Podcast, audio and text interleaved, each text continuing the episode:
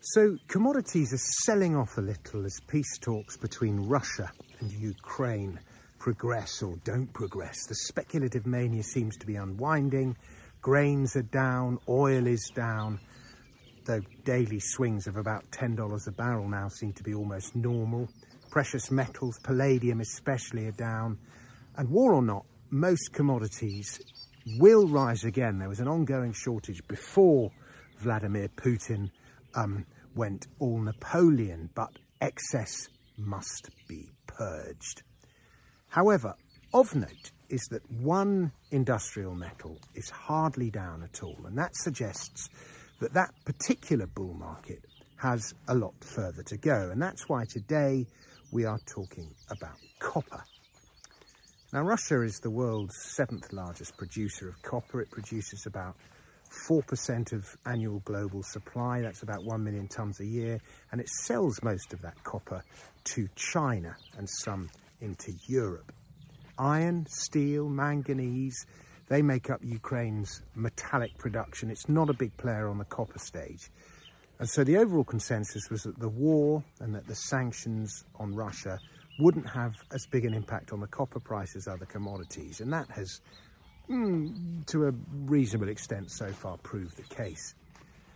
The main protagonists in the copper story lie far away in China, Africa, and the Americas. And I don't know how many times I've said this sentence, but I'm going to say it again, or at least a variation of it.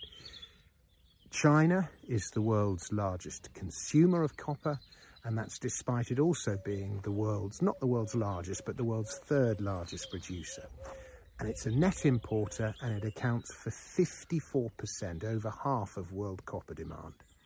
Europe's the next biggest user at around 15%, followed by the Americas, um, the US especially, which account for about another 11 or 12% of demand. And total annual demand is somewhere between 25 and 28 million tonnes, depending on whose research you follow.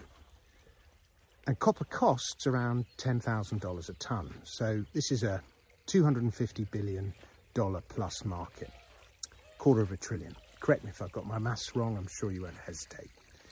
And the country with the biggest reserves, by far and away, the biggest producer, is Chile. And fears of resource nationalisation there with its sort of newish left-leaning government have so far proved unfounded. And it produces 6 million tonnes, 28% of global supply. Next is its neighbour Peru, which is about 2,200 tonnes, 12% of global supply. Then China, 8%. Democratic Republic of Congo, similar, 7%. And then the US produces about 5% of global annual supply. And copper's used just about everywhere. Home building, construction, manufacturing, power generation, electronics and transportation. It's because it's used everywhere. Demand is often seen as a, as a barometer of economic health. And overall, demand is split roughly 65% electrical, 25% industrial and 10% transportation.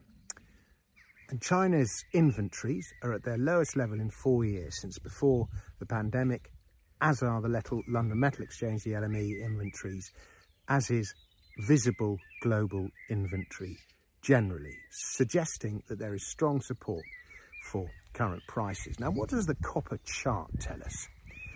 Um, let's take a look. It had a huge run up in the bull market of the noughties. This is a 20 year chart. It collapsed in 2008, rallied to a peak in 2011, about $4.60 a pound. It then went through about nine years of bear market, during which it lost more than 50%.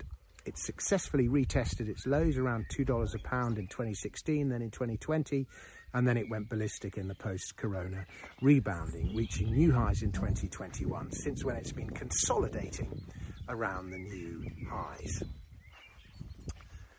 Now we zoom in and we see three years of copper so that you can see the um, consolidation of the last year and it's been steadily creeping higher. The zoom up after 2020 and then the consolidation year. Now the Dominic Frisby house call remains own copper. It wants to go higher. Never mind China, if we are to have our green revolution, we're going to require a lot more copper. So how to invest? Now there's no shortage of ways to invest in copper, depending on your risk appetite, from futures to exchange traded funds to spread bets to stocks and shares.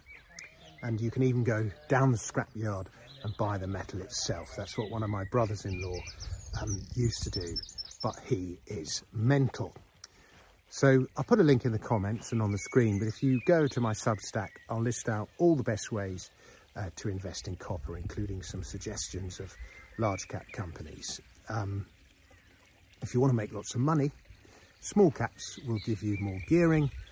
Um, there are plenty of small caps and mid caps around in the copper place to uh, spice up your dinner or give you indigestion depending on how much you consume. And um, I might do a report on those actually, but Canada and Australia probably have the most listed small and mid caps, although there are plenty uh, in London on the AIM market as well. But just remember what Mark Twain said, a mine is a hole in the ground with a liar standing next to it, or, um, or words to that effect. Anyway, thanks for watching. I'll be back with another video very soon.